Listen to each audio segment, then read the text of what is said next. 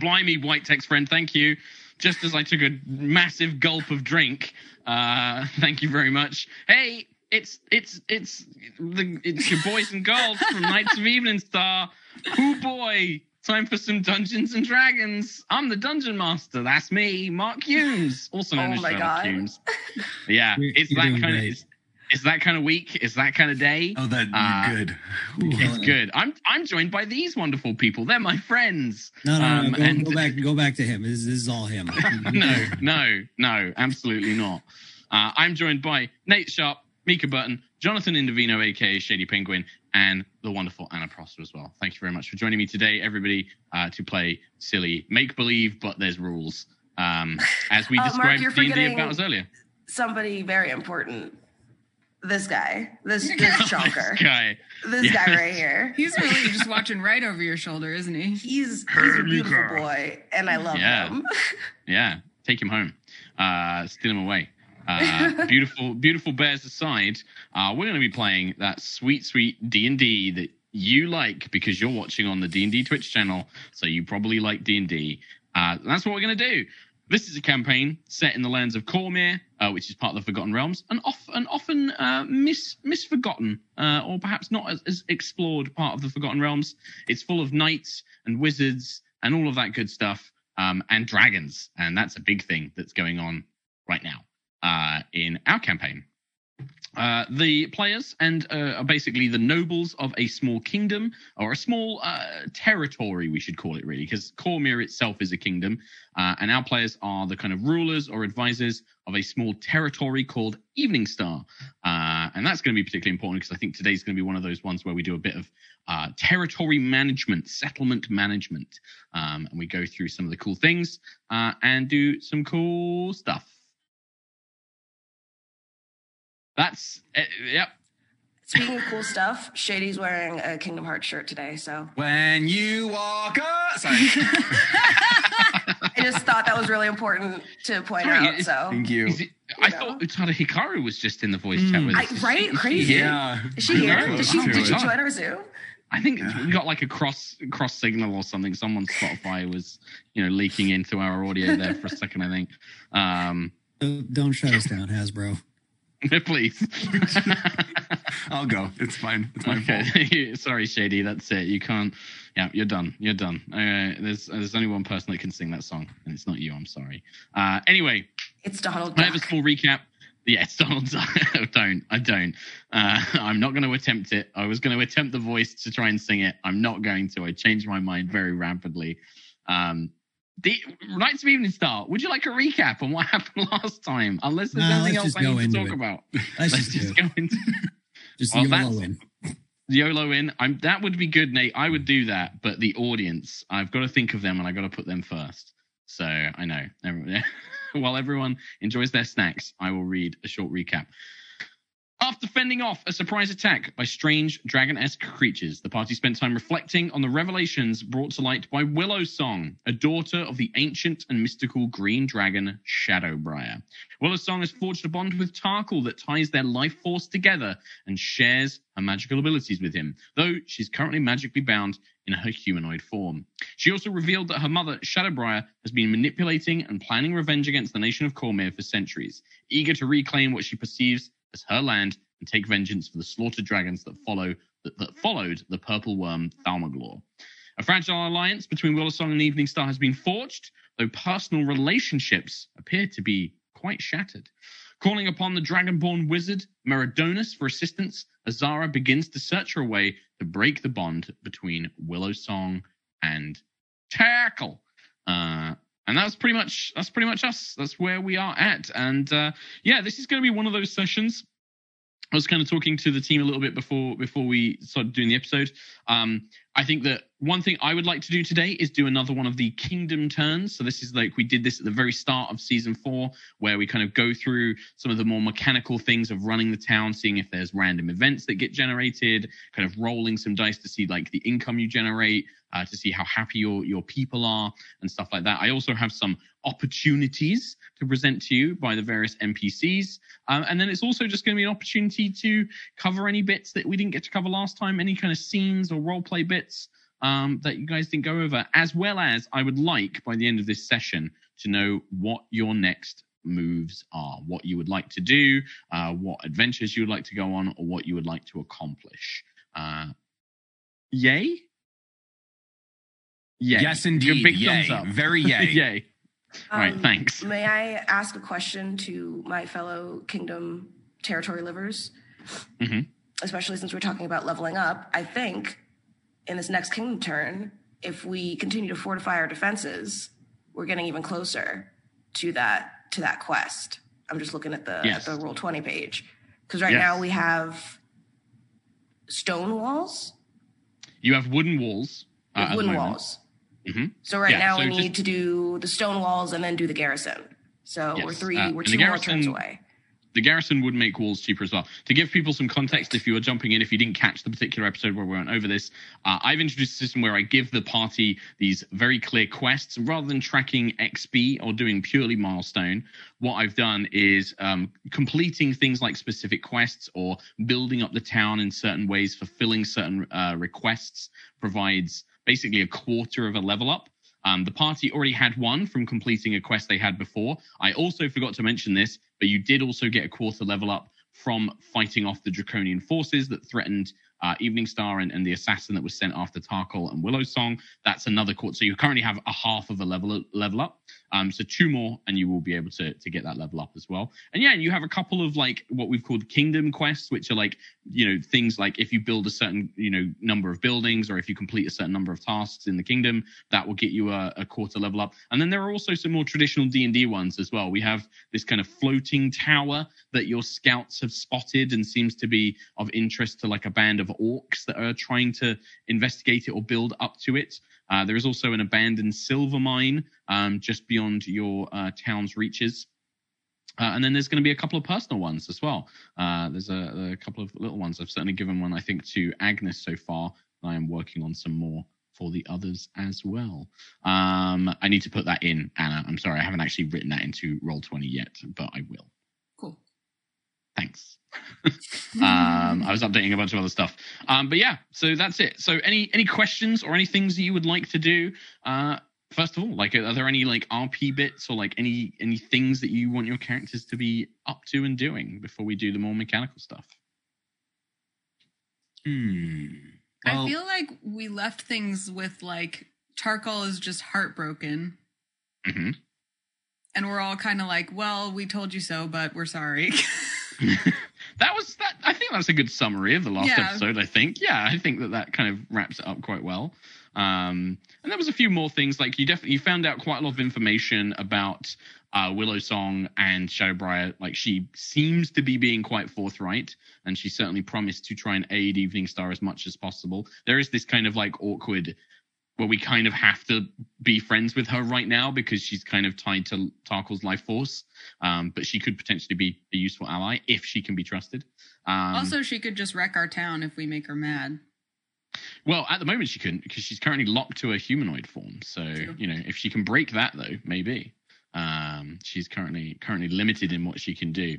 Um, but yeah, uh, that is pretty much the up to date element of But it. But I all. I in uh, interrupted Shady, and Shady's the one that probably has the most yes, that's to true. say.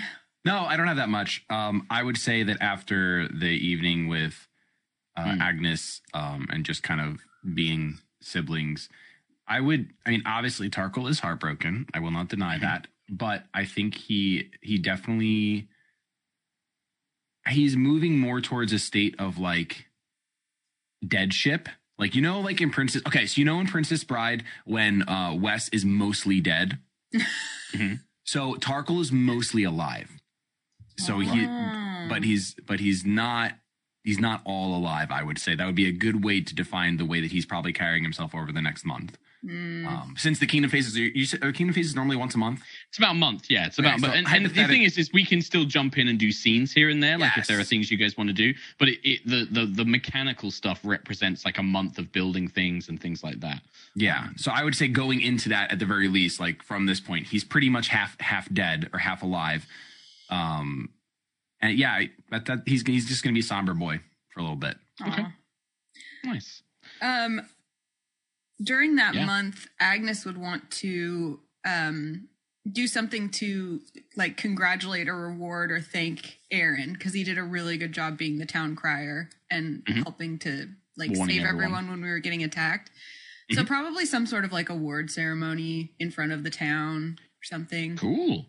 Yeah. Yeah. what does that look like? Like, would would Agnis take it on herself to organize this and sort of rally everyone together and and things like that? I think Would you dip into the treasury to like buy something special, like a commemorative item, or have something made for Aaron, or I guess I would consult Azara and be like, we have all these people that are kind of important figures now, and we need some way to decorate them. Do we do medals? Do we do pins? Do we do gifts? What do we do?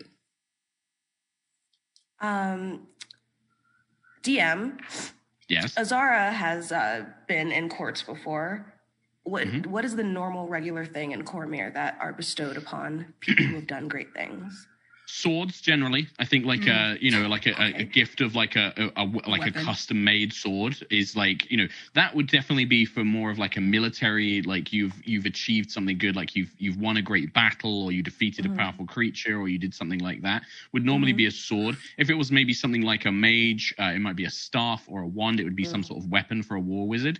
For for things like artisans i don't know if azara would have been too familiar with that um, maybe like a tool or something like that that they would use would have like a specially made one, something that they, is actually functional. Um, Mhm. And then, yeah, I think that there is like an element of decorative, like uh, not necessarily like medals, I would say, but maybe some sort of like crest or emblem, something that they would have in their home to like show off that they did this amazing thing. Maybe like a shield, like with some sort of like inscription or or design or something like that could be made. Um, but it would be Hmm. more of a decorative shield rather than like an actual like you know thing to use in combat. It would be something that like, you would hang up on a wall or like a plaque almost. hmm Um, I think Azara would impart most of this information to Agnis and would say, well, in the case of our young town crier, I feel that a sword may get him into trouble. I don't think a staff would be very safe in his hands, but perhaps a nice decorative shield or a pin he can wear to show that he is the pride of Eveningstar. Yeah, I do. We we don't have a like a crest, do we? I guess we have a a family like a Crownsilver crest. Yeah. Yeah, the cr- Crownsilver does, but Eveningstar isn't necessarily Crownsilver lands. Like Eveningstar Yeah. is, is a new thing. Like it, it was specifically given to you both because your your you know your family have their own estate and they have their own lands. Eveningstar was specifically given to you guys because you're young nobles, and this is meant to be something new. It's like well, not quite a noble house. It's like a you know this is like land. This is like a Yeah. new region, right? So yeah, currently you do have the Crownsilver logo. I'm gonna Google what that is, uh, but I think that it would be more apt for there to be some sort of emblem for Eveningstar, um, and that's that's definitely a, a good thing for you guys to to have a think about. Agnis is very much in excited arts and crafts mode now.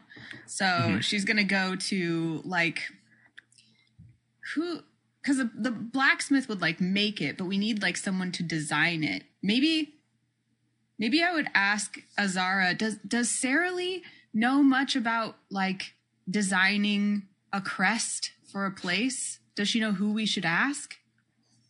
Sarah Lee may not have artistic ability, but she does have research ability. So I would be happy to ask her to look into someone we may commission for such design. Cool. And then I think Yeah. once that is made, then Agnis would like make a big deal out of bestowing the first honorary Eveningstar Crest of Honor to Aaron, Mm. and it's like a, a like a emblem he can wear, or like a you know brooch Hmm. that fashion fastens a cloak or something like that. yeah, I think um, so. A couple of things. The first thing I'm going to say, and this is more for for uh, Anna and Shady, uh, the Crownsilver emblem. I can tell you what it is. Uh, it is three crowns skewered by a downward pointing sword on a dusky blue field. So it's like three crowns on top of each other, sword going through them on blue. Is the Crownsilver emblem. That's cool. Um, Agnis in hates terms of, yeah, obviously it's blue. There's swords. There's crowns. I have an idea. I have an Violent. idea for for Eveningstar's crest, and it's very basic, but I'm going to throw it out there and embarrass myself. I like the idea of like, uh, you know how like when the sun sets, you have the flat plane and then half the sun. hmm So Mhm. like evening, and then inside of it is like a star. So it looks like a it's like a, a semicircle with a star in it, like whatever star every, everyone likes. Would Um, you as a do you think possibility? I like that. do you think that there's a color like that you would associate with Eveningstar so far? He, I even if Tarkhal wasn't depressed, even Shady would also be like Anna help or or Agnis help. Either way. Agnis So help. yeah. Yeah. Agnis Anna. Uh, well, Agnis tends toward warm colors personally, but she's trying to think of like the colors of the group of people that have made Eveningstar what it is. So Azara definitely has like a blue thing going on. Clive has a, I mean, brown thing going on. What's Clive's color? Beige. Yeah, Clive Clive doesn't necessarily think about these things. and then Tarkhal, I would say like green, probably. Yeah, I would say so. I think also Clive, I would like, even though I think his his uh, appearance is like brown, I feel like his personality is loud, like Mm, a red, like red, a yeah. yeah. I feel that. For So um maybe- for Clive. Oh, go on, Anna. No, No, I was just going to say for for Clive. Um, I just looked something up for you, Nate. Uh, lions can see color, uh, but they do have less uh, cones than than humans do. Uh, they they can see. Da, da, da, da, da. Lions have fewer cones, so see less color. Uh, so yeah, you would probably like every color that you see is like much more diluted and faded, right? So like when they're talking about things like maybe a lot of the colors like Tarkhal's green and the Zara's blue kind of would probably look a little bit the same to Clive. Like you can't quite tell a lot of the hues apart, kind of thing. So it'd just be like ah, brown. Yeah. Yep. So Sorry, maybe maybe something like that is worked into the star. Like each of the points has like maybe a gradient of color or something like that. Yeah, I think so. To kind of add a bit of RP to it, I think that Sarah Lee works with Dusk. Uh, Sarah Lee looks up a lot of the research, the historical like crests of Cormyr and like the family nobles and the you know like the heraldry that you would get, like you know Yeah. in England, like we can have heraldry and things. Um, and I think that she would do a lot of that, and then she would come, like go to Dusk, and Dusk would like start looking for an artist or somebody to to come by, um, and just a, a, an NPC that turns up uh, after a few days, a uh, a gnomish. Um, I, I would say probably quite uh, like a gentleman, uh, dresses almost like a dandy with a sort of like very lovely crevasse, uh, cravat, tailored sort of like waistcoat, little rod sort of you know walking stick tucked under his arms, very fine, thin silver moustache, slicked back silver hair.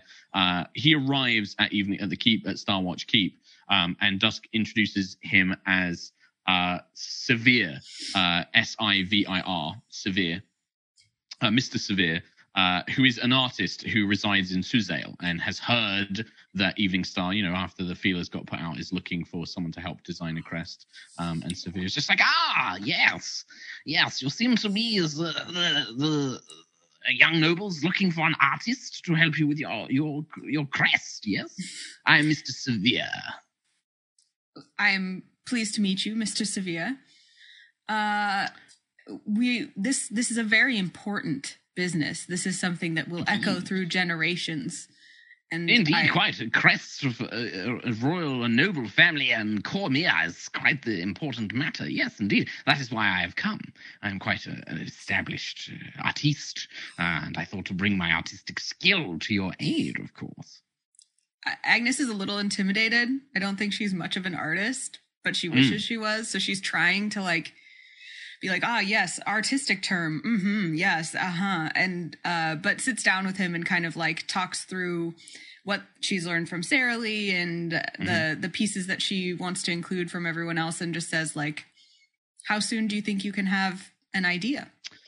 Well, I think that your the Lord Crown Seal of this idea of the setting sun with a star is quite uh, it has a, a good good aesthetic to it. It is very indicative of, of your your uh, group. Are there any uh, one thing that is quite common in Cormyr, especially in crests and heraldry? Do you do you associate any certain um, legendary beasts or monsters? Uh, the griffin, the unicorn, the dragon, of course. Uh, all of these can have quite potent meanings, uh, you see, in, in heraldry and crests. And also, uh, color wise, a gradient is certainly possible for finer garments and banners. Uh, I could weave you almost an illusory banner that would shift in colors and hues. But of course, this is difficult to replicate for your more common citizens. Uh, such paints and, and things that matter. We could perhaps go for a more prismatic, but it can be quite chaotic uh, to go from red and blue and green and and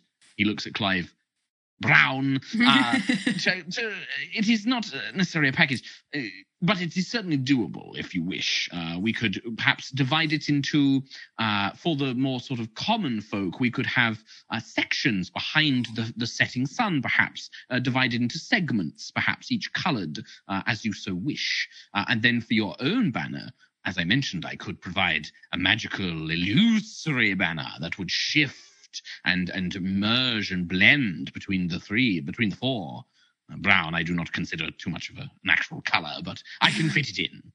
Well, if it's a if it's a setting sun, perhaps the sky is a deep blue, the sun mm-hmm. is orange, the horizon is green, and then if we use red instead of brown for Clive, which I don't think he cares about the difference, maybe that could be. that would certainly limit us to the three colors. Blue blue red and green the primary colors. It would be a very bold banner. Uh, it would certainly be very colorful. It is possible yes. We could have the star as red perhaps. Uh, the sun oh sorry the sun is red the star is blue and the horizon is green as you mentioned skies. Uh, or perhaps the star white for the evening star perhaps. We could keep that as a white ah, uh, as like a central that. focus Okay. Mm-hmm. Well, well, that's certainly possible, my lady. Yes. Um, I can have something designed for you, and and I will see to uh, the uh, appropriate uh, creation of tailored items, and also to perhaps painting this icon on some of the buildings here in town, if any townsfolk would require it upon their signage and things like that.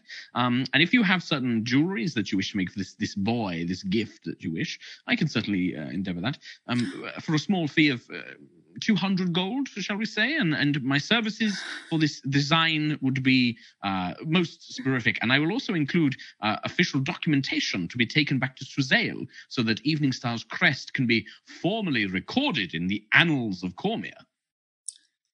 Uh, as soon as he says 200 gold, Agnis like glances at Azara and sees her eyes widen, and she's like, well, Azara handles those types of negotiations usually. But Agnis, as he had been talking, it just occurred to her. You you mentioned beasts associated with this place. Yes. yes. Tressym have lived in this place for a long time. Oh, the and yes, of course. Uh, you know, she kind of looks. I'm assuming everyone's kind of sitting around, maybe not actively participating, but at least yeah. around, and kind of looks to everyone for approval. Like she knows she's the biggest Tressym fan, but like, are we all cool with Tressym?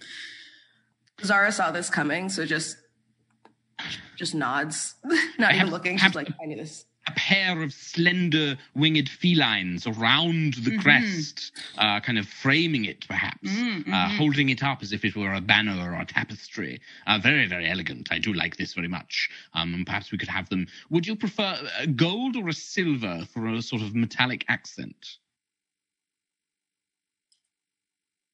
Gold. Gold it shall be. Gold it shall be. Uh, indeed, Master Sivir's skills are at your disposal for a small fee, just a small fee.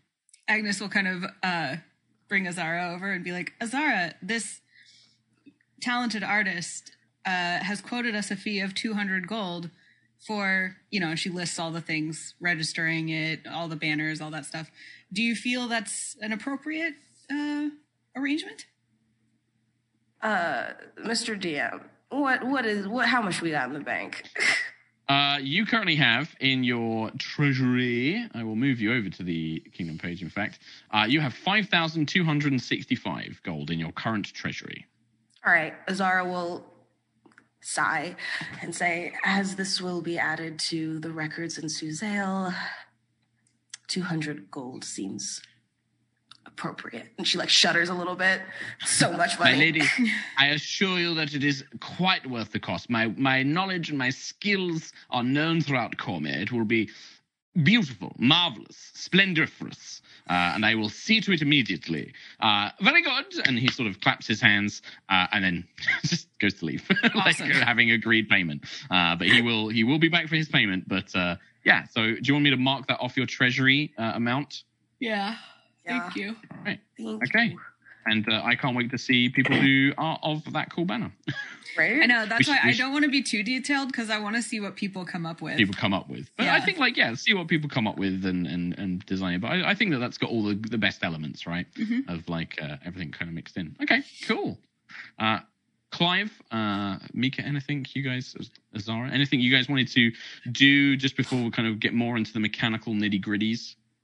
Yeah, I'm still gonna be uh, working on the wall that I'm making Mhm. by hand. Okay, the wall, the, the hand wall Right. just outside the keep. Yeah, the little tiny one. Mhm. Yeah. How's that going? Cool. How's it looking? Um, I mean, how much time per day does Clive put into this wall? Like, is this he does it for an hour, gets bored, goes off and do something, does something else, or is this like he is like dedicated, you know, hand building this wall each day? Well, the importance of a den cannot be stressed enough. However, Okay. uh, Clive is also a fighter, not a contractor. So Yep. I'm assuming it won't instantly go well. okay, nice. I don't know if you So, want you me, know- me to roll to see how how well I build. Make a make a intelligence check. I think Uh oh. Because I think that wall building is quite an ar- architectural quite skill. I think it's quite an intellectual thing to plan and build a wall. There's certainly a, the physical element to it isn't in question. Clive can handle the physical side of things. It's the actual engineering. The strong three. Mm-hmm. a strong three. I think what there is is, you know, after a few days of like gathering rocks and like going to the quarry and taking rocks that, you know, people seem to be leaving out and not paying any attention to, uh, there is outside, sort of in one corner along the wooden barricade, there is a, a very small, um, very ramshackle pile of rocks. To every, everybody else, it would probably look like a pile of rocks, like slowly extending across the wooden wall. Uh, but to Clive, it is it is the stone wall. It is the warden wall. Um, and There'd uh, probably be a point where he's just kind of looking at it, like hands on his hips, like it's it's uh this could be going better. you hear like a whistle from above, and you see walking along the newly constructed wooden walls. You see the blacksmith donk wobble, um, and uh, you just hear a like "I seen better," clonk, and then makes like a loud dong sound. Same. Um, but I think that at some point, uh, if the if the actual stone wall begins construction, uh, a small plaque can be erected uh, that just on on Clive's pile of rocks, which is the warden's wall, and that's like his Aw. section of it that they A build monument. into it. a little monument to Clive's Yeah. efforts, because I think like all of the people of Eveningstar sign. would see you building this thing like in every day you come out and just pile rocks up and like slowly extend it um i think people would see you doing it and the, the thought is appreciated for sure That's what matters. I hope. uh azara Um, anything you go wanted to get up to I don't know if it's specifically get up to, but I do know that after the conversation with uh, Willow Song, Azara is blatantly um, avoiding her, lest she not be tempted or swindled into another conversation about power and bullshit. Um, and I also Mhm. think that feeling now slightly guilty of even like not even being swayed by her words, but like being interested temptation. yeah having a Mm. temptation like not outright to the point that Tarkhal would like notice but like azara would like try and do things for him. Like be way nicer and be a little more helpful. Like if he was like out exploring there would be like a mug of tea by the door when he comes back with like no note and like not from anybody but just like you know feeling a little bad. Yeah anonymous gifts of kindness sort of uh from azara. But she would Um, never admit nice. that it's her. Yeah, nice. I think that um, despite trying to your best to ignore her, there is at least like one brief period where uh, Willow Song specifically seeks you out, uh, uh, and that is uh, she kind of comes to you maybe sort of on an afternoon and it's nothing sinister. She kind of approaches you whilst you're like getting food or like you're gathering tea or, or making tea maybe for Tarkhal. Um, and she just sort of like you know in her way sort of looms and then kind of approaches you Master Azara, I don't wish to trouble you for too long, but you mentioned something a few days ago that I wanted to know if you truly meant. You spoke of something about a, a position on Eveningstar aiding with subterfuge and diplomacy. Is that still something you would like to pursue with? Zara just kind of sighs and like puts down her tea but doesn't make eye contact with Willow Song. Mhm. Depending on how, first and foremost, Tarkhal feels about you continuing to aid Eveningstar, I know that it is something that we, as a growing territory, are lacking. Not that I'm happy about having you join our council, nor would you have any input towards anything political or otherwise, but your skills, I hate to admit, could be useful. Um, I want to help Eveningstar, and I do appreciate your trepidations, of course. I understand. I think we both understand that there is a great lesson in keeping enemies close, uh, as well as friends sometimes. But yes, I wish to help. And of course, it depends on Tarkhal. I just wanted to confirm it was something that caught me, I must admit, a little off guard that you would recommend me for such a position. You have always been quite a staunch hmm, uh, opposition, shall we say, with my presence here. So I was surprised. But if you feel, my skills are certainly yours to be used if required. And with that, she just sort of goes to leave. Zara just kind of like glares at her as she as she walks away. Slur. Away. Nice. Um, uh, just before we get into the mechanical stuff, a couple of one thing that I wanted to do RP wise uh, was have uh, old poor. Uh, in fact, actually, no, because Agnis, we never finished on the idea. So you you had the the pin. You wanted to get a pin commissioned for Mhm. um Aaron, didn't you? But did you is so the ceremony is this going to be like a thing like in the town? Like is this like a festival where like everyone's invited to like is this like a kind of, you know, a ceremony kind of thing or what's this what's this look like actually? I want to jump in on that before. Does the town already have any like because, you know, we just spent a lot of money. We're we're we're a growing town. I don't want to like, you know, throw a feast and empty out our treasury. But if the Hmm. town already has like, oh, they do a, a seasonal fair or something like that, or Hmm. like you know, some sort of town tradition. If So Agnis one that already existed before you guys got here, not one that Yeah. you want to invent. You want to kind of build on one that already exists. I Mhm. think I think Dusk would probably speak to you about that, and he'd be like, "Well, my lady, you know, it's it's a small festival. Actually, wouldn't cost us too much money. The people of Eveningstar." We don't have any resident nobility. We don't have any resident high wealthy merchants. The people here are pretty simple folk. You know, we get in some good ale, some good wine, some good food. Uh, we can have something celebrated just within the natural environment. We don't have to build anything. Um, there is a beautiful pond just north of, of Eveningstar. Perhaps we could have something there. In terms of local traditions, um, you know, being a farming community, anything around the harvest or springtime uh, is obviously always a, a big, uh, a big matter for the people here. Um, there's not much religion in Eveningstar anymore. People here used to worship Chauntea, uh, who is an agricultural goddess, but it's sort of fallen to the wayside. So they don't really have many like, festival days anymore. Um, but we could certainly plan something around uh, an upcoming solstice uh, or a, a harvest or uh, something along those lines. Or, of course, I think the people here would be quite receptive to new traditions. I think that they see that you and Lord Crownsilver coming here as a new beginning for Eveningstar. Um, and you know there could be ways of celebrating that as well. Uh, you know the victory against the the dragons is a uh, most of these people have never seen anything like that before. That itself could be a thing that we celebrate in a year's time. The victory of Eveningstar over these over these draconic invaders. Um, what time of year is it right now? This is as I was doing all of this, I was racking my brains because I was trying to remember what I've already covered in like previous episodes. So I'm probably going to throw off the timeline, if you will. Hmm. I think we can basically decide, like, we can say it's the end of spring and it's now summertime. Um, but that might not, if that doesn't mesh up with stuff I've said before, ignore all the stuff I said before, and that's what time it is now. Um, audience, because they're the ones who will check this stuff. Yes.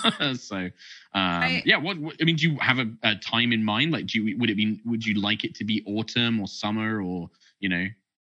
I like. I think we'd the- say not winter because it's like that would obviously be very different for the people here. I think.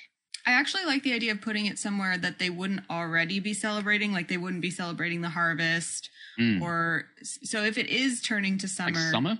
yeah, maybe it's like the summer festival, the summer victory festival, or I, I don't like this victory festival, but something that does commemorate like the defense of Eveningstar. Um, Yeah. Maybe so- if um anybody watching has like suggestions for like a festival day name or something like that, Yeah. they can send those to us or something. But yeah, we can just have like a yeah, like a festival to celebrate the victory, right? And this is going to be the first occasion of it. It's going to become a thing in the town that's a known date. And as part of this festival, you're going to give Aaron this this pin and basically celebrate you know his part in all of this and it's Mhm. also a good excuse to like you know call out like other like the soldiers and things like that and make a big song and dance out of the victory right right. um, let me throw down a note uh, that we've made this festival. Ooh. yeah, she loves the the festival idea. Whiskey, come here. uh, over the dragon forces. Uh, also, we had the heraldry designed.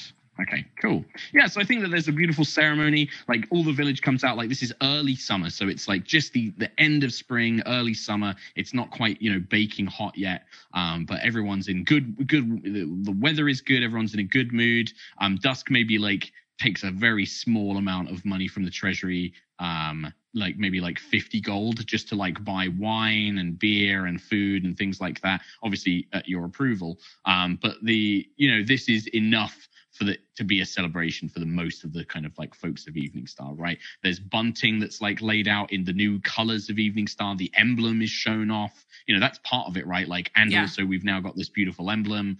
Um you know Town bunting of the colors is erected. Yeah it's like a big town spirit event. And you pull aaron up onto like a hastily built uh, wooden barricades and like you present him with a pin. He is just crying, but he's trying desperately not to. So it's just like it's just like trying to suck the tears back up into his eyes. Um, oh, Aaron.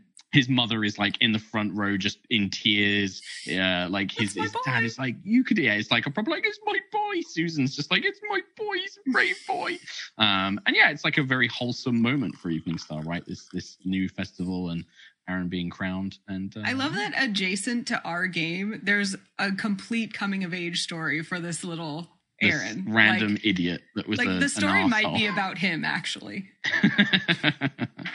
well, he's certainly, you know, he's developing. He's been training under Clive and and um, Alyssa and the soldiers and things like that as well. Like obviously not as a formal soldier, but he's been received squires training. Um, and now as the town crier, uh, he wears like a pin. You can see that his mum has like made him like new clothes, and it's like they're an attempt to be like nice fancy clothes, but they're all quite homemade and the sewing's a bit rough on them. The the lining is like this weird cheap paisley fabric that they've found um, instead of like this plush like velvet and stuff.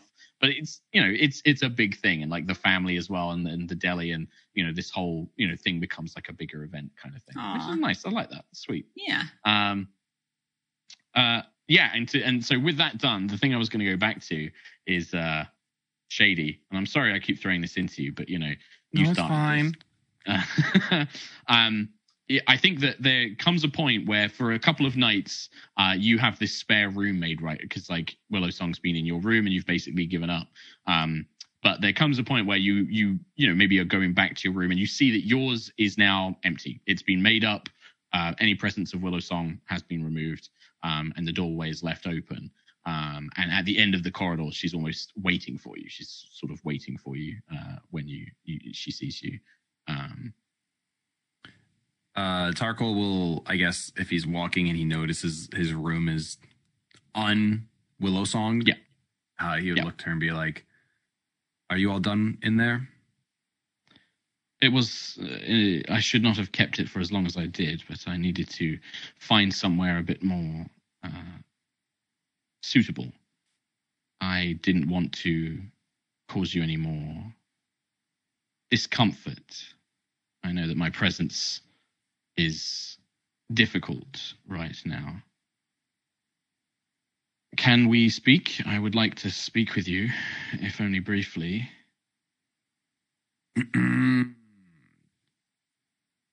yeah, we can talk. Uh, where would you like to speak? Out on the walls or here? No, let's um let's go to the courtyard. All right, whatever is whatever makes you more comfortable. And she'll just follow you. Um, and when you kind of get to a space that you're comfortable with, uh, she she looks at you, and there's definitely this sort of um, it, it's you found it a lot harder to read her since this kind of like revelation. Um, still being very closely guarded uh, with her body language, um, but she will turn to you and say, "I." I, I understand that my lies hurt you, uh, and I am, I am genuinely sorry, Tarkhal. I, I, I want you to know that it, I am sorry for that. Uh, I know you don't like this version of me. It, would you prefer me to go back to the way I was? Would you prefer me to, to act the way I was before? Would you Would you like me to be someone different? Is, no, is it my? no. Don't don't be someone different. Who you who you were. uh, She's she's gone for a reason. Um, Yeah, yes, it, it was a part in a sense, but it was not all lies, Tarkhal. I, I, I need you to understand that it was not all deception. It, even this body is is not a. It is not an illusion. It is me. It is just a, a different version of myself. And and the person you met, there was a lot of myself mixed in.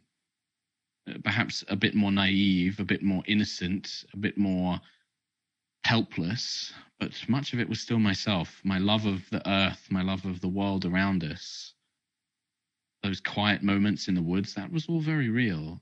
And I know that I know that deceiving you, and I know that you feel that I have lured you into this bond between us, but I don't want there to be this this gap. What what do I need to do to fix this? How how what do you want me to do to to make this right?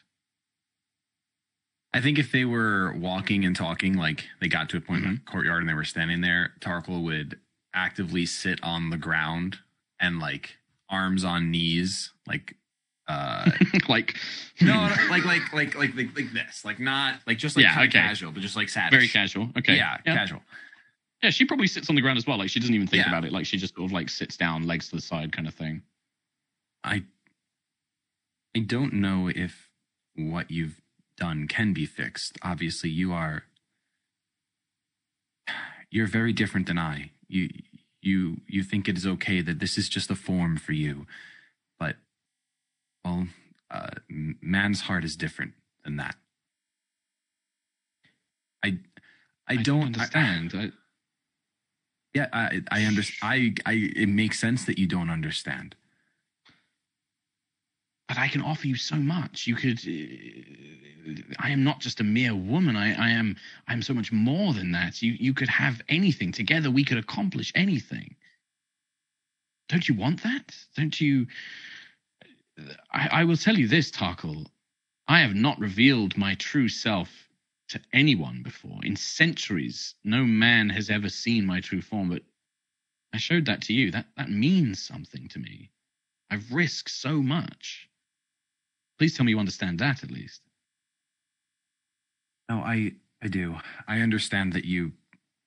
I know that you are risking a lot. Uh, Obviously, defying your mother too. That is a clear message, signal that you. You may have hurt me and you may have deceived me, but it was not out of ill intent. It was how you thought you needed to do things. I I accept that. Not just that, Tarkhal, just revealing who I what I truly am. There have been for years men, women, warriors, wizards would hunt my kind for our bodies, for our power. I've hidden myself to protect myself as well, but I trust you, to know that. I know that you wouldn't hurt me. And that is why I showed you who I was. That is why I, I trust you now. That that level of trust that you felt in me, you do see that was built on deceit from you. And you can maybe understand why that makes this so hard. There's like a long pause where you think for the first time, and, and when you said that, you're like, you don't think she did understand that. Like you, you think that this is a this is a being whose very existence and like uh, hundreds of years have been built on pretending to be something else and to use lies. And you're not you're not sure if she really realized that like you know when this is all going down. Yeah. and i think that she goes quiet and she just says i'm not deceiving anyone anymore. I do want to help you and i, I do want to help Eveningstar. And i'm sorry if my presence makes you unhappy this bond between us it's not just physical pain that i feel i can i feel how how much sorrow there is in your heart I felt it when your confidence was growing, when you felt courageous, when you felt fear, when you felt rage. I can feel all of it, and I, I know how much I've hurt you. And so, if you want me to not be visible around Eveningstar, I will do that for you if that's what you want. You asked me what you could do to make things right. Yes. Um, Tell, name it. if you're going to be around, I would just like it to be a choice and not this forced bond. I'm not saying that I don't want the powers and and the the help that you want to bring Eveningstar, and I won't say that I'm ecstatic about it, but I I do still believe you that you want to help and that you you don't have ill will towards me or my friends. So help help help help us figure out how to break this bond so that it is a choice for you to be around. I understand that. Very well. So be it. She just stands up and sort of like looks down and says, I will do what I can. I think I may know something. But if that is truly what you want, if you wish this to be a choice, I will give you that choice. Thank you. And she goes to leave. Nice. That wasn't so bad, Mark. That was a good little. That's not bad. That was awesome. See? It's like the little you got to do the bait and switch. You make them think it's going to be bad, and then it's actually okay. Uh, Yeah. Cool. Um, all right. So, shall we do some mechanical stuff uh, with the Kingdom Phase? yeah, yeah. Uh, yeah, yeah. So uh, let me just go over how this works again. So you guys uh, have the Council of Rule, of which mo- you are all members of. We have Agnis and Tarkhal both as the nobles. Uh, Agnis being more focused on like morale, Tarkhal being more focused on defense. We also have Alyssa as the commander. We have uh, we have Clive of the Wildmane as the warden, uh, both also responsible for defense. We have Dusk as the seneschal. We have Azara as the magister, and then we have Aaron Baker as the town crier as well. Um, the kingdom phase, we basically go through a bunch of stuff. There's some dice rolls involving the kingdom stats, um, which I will read out as we go through. Um, and then that's pretty much it. And then, yeah, depending on the results, you can, you know, generate unrest. Think people might be happy. There might be random events. You might make some money. You also get an opportunity to build stuff as well. Um, and you know, buildings. That's all on our roll twenty page. There's a handout with all the building costs and things like that. Do have a think about what you want to do. Uh, before we roll, actually, there was a couple of other things. Dusk and Alyssa both come to you when we kind of do the scene where we come to the table, all the documents are laid out, the map of Eveningstar, all the ledgers and everything are brought out. Uh, Dusk and Alyssa both have two opportunities, or they present two uh, things to you. Uh, Dusk puts down on the table a very ornate scroll that you all recognize as the deed that Vanifer Braywinter gave you as part of the reward for retrieving the Dark Light. Uh, and, and Dusk will turn around and say, ah, My Lord and Lady, Warden, Magister, um, I've been analyzing this document, this deed that you were got, that you were granted as a reward. Um, Castle Braywinter is a very famous castle in Cormyr, and the lands around it, there is even a small uh, now ruined village, I believe you told me, uh, at the foot of where the, the bridge leads to the castle. Uh, this could be an incredible opportunity for Eveningstar. This, if we were to restore the castle and restore this village to a new settlement, this would grow Eveningstar. No longer would it be a, sing, a simple town. It would truly be a territory of Cormyr. We would we would become a, a province uh, with multiple settlements and a castle for yourselves uh, to claim as your rightful ancestral home. Um, before we can fully utilize the land at the moment the land neither costs us nothing it doesn't make our diff- it doesn't increase our difficulties to running our our province um, but we also cannot make use of it. My proposal is that we send an expedition uh, to scout out the area, to clear the ruins, uh, to survey the land, see what we can possibly do, what is usable, what can we, what, how much would it cost to restore all of these things, um, and then once that survey is completed, we will have a better idea of how best we can use these lands uh, to grow Eveningstar. Uh, to do so, would cost us 500 gold, and we would need to send one of our military units of a sufficient size to, to protect the, the masons and the surveyors and the scouts and the craftsmen uh, whilst they analyze the area. Um, this would take about a month to complete the expedition. Uh, and I wanted to raise that to you. We don't know what the results will be until the expedition returns, but should we do it, I think that this could be the next big step in growing Eveningstar. Um, and I am going to add a uh, a brand new Kingdom quest uh, to you all to your sheet, uh, which is going to be to send an expedition to survey the ruins of Castle Breywinter. Um, this doesn't give a level advancement, but there will there is a mysterious mysterious rewards. You don't know what you're going to get. This could be you know you could find some cool stuff. Uh, this could just be information, but it is a quest nonetheless. Um, Agnis is like very excited about this and gets super stoked and wants to do it, but then is kind of like, well, I suppose before we go expanding, we should make sure the people we care for are protected. And as Azara has mentioned, perhaps defenses are our most important focus right now. I think that expanding to more of a territory than just a town is very important. But yes, before we go settling somewhere else, let's make sure our primary settlement is protected. I, I should make it clear to you both. Um, this survey would simply be to uh, to investigate to determine what we would need to do to make mm. this area usable. Uh, once the survey team returns, then we will be able to know the cost of making this this uh, deed, this land usable to us. Right now, uh, it really doesn't achieve much, and if we leave the castle uninhabited for too long, it may even become uh, a lair of bandits or monsters and things like that. Um, but if we send a survey team and a military unit to investigate it, to clear it, uh, we will have a better know knowledge of what it will cost if we want to expand in the future. Well, we do know that we are safe for a bit from Shadowbriar, so this might be a good time to send people out. I mean, if we can afford it, we can. We certainly can. Then let's do it. Wait, before we say let's do it, hold on. Um, building costs. How much was the garrison? Garrison is twenty eight hundred. I'll also show you on the map. Uh, yeah, so on our region map, I'll show you on our region map as well.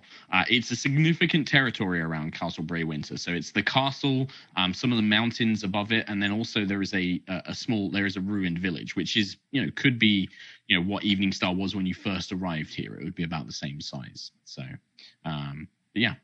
Uh, so yeah, 500 gold if you would like to do that. Um, Elissa will also confront you and probably would actually want to speak to make sure Clive has input on this one. Um, Elissa brings forth, my lords and ladies, warden, magister. After our victory over these draconian, the Draco- dragon forces, I've been analyzing our troops, um, and I think that it was very clear that during the battle, our troops were perhaps a little uh, under equipped. Uh, they haven't seen much battle, and this was their first real victory. If possible, I would love us to explore the options of upgrading uh, the equipment of our troops, maybe increasing their training, um, as well as potentially recruiting another unit, a unit of spearmen to aid us. Unfortunately, more esoteric units, mages, paladins, uh, many of the forces that we would enable us to defeat creatures like we fought before, uh, they will require us to have more, uh, shall we say, uh, function functions within the town. Um, things like a temple would allow us to recruit units of paladins. If we were to build an academy, we would be able to create magical units who could use artillery or spells to help us fight foes. Um, if we had stables, I could I could recruit cavalry, for example. Um, we can also upgrade the troops that we currently have. Our archers are quite inexperienced. Uh, they are both, and our infantry are both lightly equipped. We could increase their their equipment and their training. Um, but until we buy, until we build a garrison, we can't expand their size. At the moment, we are locked to the number of troops that we have. So the garrison is certainly will be a large investment for us. Uh, we fended off that attack primarily because you yourselves were there, and I feel that our enemies sent a very small force against us. If those kind of creatures were to attack us in numbers, I'm not sure we could win, even with the walls and everything else. I think that our current military numbers are, are too limited. We need to expand. Uh, I think Tarkhal would just look over to Zara, and so we should we should focus on the garrison. Yes. The garrison would also make the cost of our stone walls in the future uh, quite less. And as we are focusing on defense, and she'll look to Clive and ask his opinion, which units in the future do you think we should focus on? Clive would be on board with whatever will help the stone wall.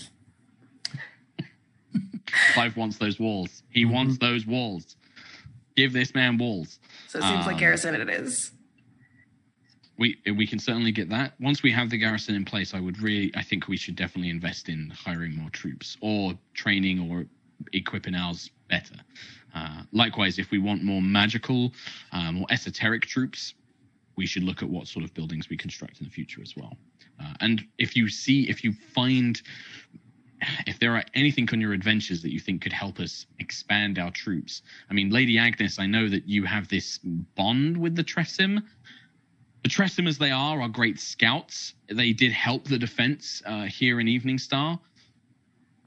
If there's a way to make them better in some way or to make them more more viable for our troops, um, this sounds this may sound insane, but is there a way to make them bigger so that they could serve as mounts for our troopers, perhaps, or or something like that, or a way to empower them? Um, I don't know. The Tressym are, are something that I uh, I can't command them. They are they are these wild guardians that you seem to have befriended. Well, my first thought was to equip them maybe with some sort of dart mechanism or something like that. But enlarging them is certainly an option. Uh, Azara, do you think Sarah Lee could uh, investigate the possibility of a an enlarged Tressym force? Zara just has no no response to this absurd request. She's just kind of like, "Ah." I don't see why not. Sure. I And mean, she a like, thing like a dart slowly writes down a note. yeah, like investigate, make Tressym bigger. Um, Yeah. Things like a dart mechanism. I mean, we would need some sort of artificer, some sort of tinkerer, perhaps. And even then, I'm not. I'm not sure how the cats would activate such a device. But if we could find a tinkerer crazy enough to build it, maybe that's something that we could investigate. Even things like barding, because they can fly. I'm not even sure that we could really equip them with barding. They, they're they're uh, in their current states. They are just cats. They're just cats with wings. That- Excuse me. They are more than I'm just sorry, my lady. I'm sorry, my lady. They are. They they greatly aided the defense, but in terms of their their their forms, their physical uh, abilities, they are limited by their bestial imagine just- nature. Just a little like cannon mounted on the oh, shoulder and then Cannons, man. How they? And I'll tell you what. You find me a way that they can activate like this this back mounted cannon. You design it, and we can we can find a way It's, to make it's it It's a work. pull string, and they have the little uh-huh. like loop around their paw, so they're flying like this, and it's over their shoulder like this. And to fire it, they pull down on it, and it goes. okay, sure. Yeah. Okay. All right. Well, you hire a you hire a tinker, and maybe they can make that happen. Um, Azara, what can is- I hire a tinkerer? Zara's just What like, I just want to know what Clive thinks of this plan as well. That's a good is- point. This is the greatest thing I've ever heard. I thought so. All right. Okay. So either find a way to make Tressym bigger, or find way to equip Tressym with or both. crossbows or cannons, or both. Maybe. I mean, certainly both would be good. giant Okay. Tressym with cannons sounds like an unstoppable force, personally. Yeah. Mhm. Sure. We would be famous. Evening yeah, Star I would mean, be you known. certainly would. Like they would be known as like, oh, they're that province that have got the giant flying cats with cannons on their backs. I- Nothing is else. there like anything wild magic or fey I feel like I could do to help?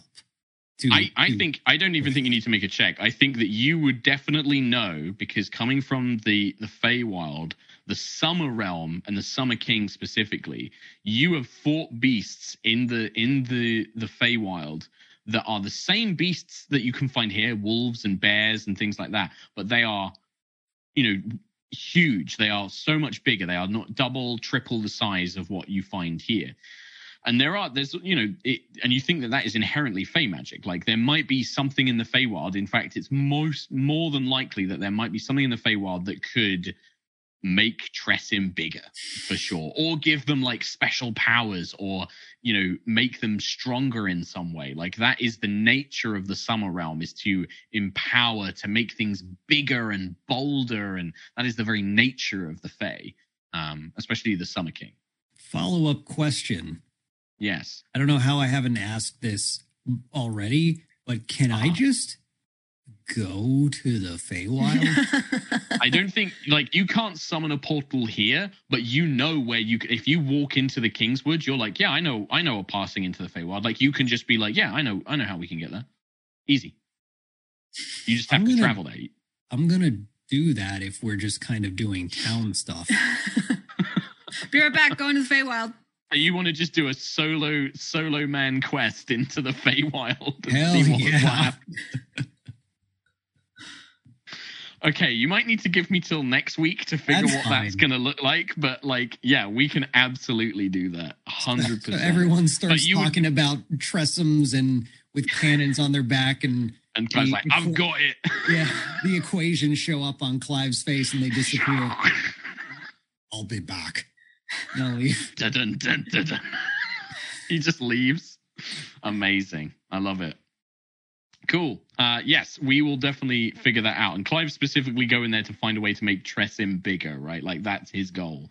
Cool. Either Uh, either bigger or make them make their cannons cooler. Make their magic like- cannons. Go to the fa- either find a way to make them bigger or find something to bring back. Be like, here, put this on them. Hmm. yeah. I, I found magic fey bows that cats can use. yeah, exactly. Okay, cool. Well, I will figure something up. I, I will think about that and something will happen. You're Cool. welcome, Mark, right. for these great ideas. no, I love it. This is why I love Eveningstar because like you guys throw the wackiest stuff at me. Um, cool. All right, let's let's do some boring number rolling. Uh, so the first thing part of a kingdom phase is I need somebody to make a kingdom stability roll. So this is a defense roll. Um, so either I think Tarkhal or Clive should roll this one. Uh, it's a D20 plus 10. Uh, except no, it will be a D20 plus nine because your unrest is currently minus one. Uh, do you want to roll, Clive, or do you want me to roll? I'll roll Do it. Okay. the d20 plus nine. D20 plus nine. Roll. Uh, that would be a 26. 26 against your kingdom DC is a success. Uh, so, once again, there are no problems in Eveningstar, basically. Uh, you just, uh, in fact, you actually reduce your unrest by one Nice. for this. Uh, so, oh, it would reset to two. So it would go, yeah, okay, we'll just do it as. But it should have been at minus two, wouldn't have changed effect, and then it goes back to minus one. Um, so yeah, there is no Eveningstar is happy, even with the attack by the Draconian forces. Everything feels safe and secure. You have your forces patrolling. Um, there are no signs of like monster attacks or bandits. Everything for the month seems, you know, the people are happy. Everything so far seems okay. That could change with a random event, but generally, for most of the month, everything is fine. Uh, the next step is we pay the kingdom cost. So the current kingdom to- cost is 835 gold, uh, which we just simply take straight from the treasury. Uh, so that is going to put us to 5,030. Uh, and then another, and then you take uh, 800 off that. So we go to 4,230. Oh, this is, there we go. Uh, so that is just to pay for the current cost. You're still very much in the plus. No worries there. Uh, we don't have to worry about unrest. Um, assign leaders and declarations. This is an interesting one, especially with Willow Song. So this is where uh, NPCs and players can be assigned roles in the Council of Rule. So this is where, as a group, you need to decide if you would like to elect Willow Song as the Spy Master of Eveningstar and it has to be has to be a group decision. It has to be a majority decision. Uh, is there like a reason why she's up for that role specifically? She had said something to Azara, right? Az- Azara had thought she would be good for it. She also had mentioned it like in our the the meeting we had where we were discussing your bond and whether she was going to leave or whether she was going to stay. Gotcha. Yeah, I mean, she she said that she she has skills and, and knowledge that could be useful to Eveningstar, and then I think it was Azara said like, mm, yeah, like potential spy master basically, because that would suit what she has shown you that she's capable of. So. Uh, I will tell you, because the Spy Master is a role, uh, to elect her as somebody to the role of Spy Master costs 750 gold because they need to pay bribes, they need to hire informants. That's Mm. a one time payment to assign them to the role, and then you don't need to pay it again. But it's like, yeah, basically buying information, paying in for informants, getting bribes, you know, getting information, spreading rumors, that sort of stuff. Um, but it's a one off payment. So would you like to do that? Agnis doesn't vote until she looks at Tarkhal. Like she waits for Tarkhal to vote first. Yeah, if this was like a, an envelope slid across the table to Tarkhal from like Azar or whoever, and then I open it and it says Willow Song, Spy Master, he would uh put it down. Like, mm.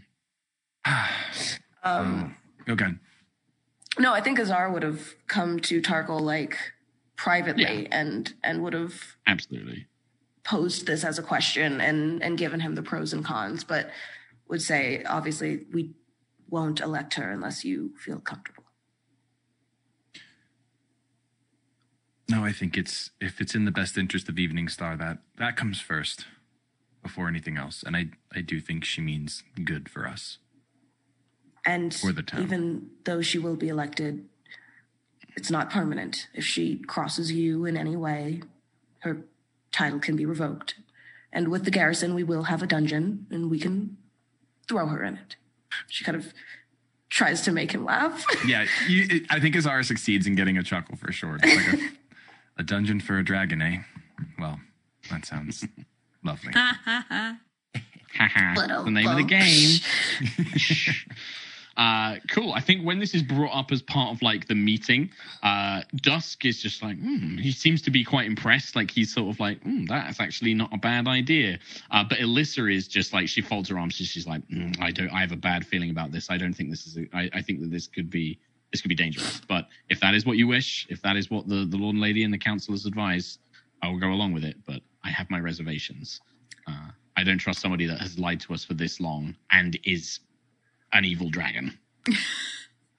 to be fair, I don't think that we can find any spy master we can implicitly trust. That is the nature of their job. I can't. I can't argue with that. Really she good just point, looks at you and it's just like Yeah. she just looks at you and is like, "You've you've got me." um, cool. All right. Well, in that case, I will mark off uh, 750. I got to do some maths. Coughs up blood. I know we've all been poisoned immediately. Uh, you will take a sip, and then everyone just. I'm like, yeah, Everyone's TPK, dead. everyone's dead. Everyone's dead. All right, let me throw this on here. Spy Master. Song. I never My thought when I was plan is- introduced to my girlfriend that Mark just wanted to make her James Bond for our town. yeah, she's more Sure. like a M now. but, uh, ah, okay. You're the James Bond, and she's now M. Uh, so, uh, and I think she would focus on defense for now. So the spy master gets to choose what she applies her bonus to, um, and being a dragon, it's her intelligence modifier, which is a big old plus five. Damn. Ooh. She knows what she's doing. She is a dragon. Uh, cool. All right. So that is paid for. That is uh, done. Um, hexes to be claimed. So if you guys don't mind opening up Roll20, um, or those of you who have access to it, at least it doesn't need to be everybody. But you currently have. Um, so there's a couple of things here. Uh, you can claim up to two hexes of your region. You can expand the territory around Eveningstar by up to two hexes. But to do that, you need to basically send one of your military units out. They cannot be used for anything else this kingdom phase. So if you want to send the survey team up to Castle Bray Winter, that's a mil- you have to have a military unit to do that, and it has to be either your Eveningstar Militia or your uh, Star Watch Infantry. Those are two of your military units, right? Has to be one of those two because they're the only ones who are equipped to do so. Uh, you also have a unit of archers and you have a unit of Tressym.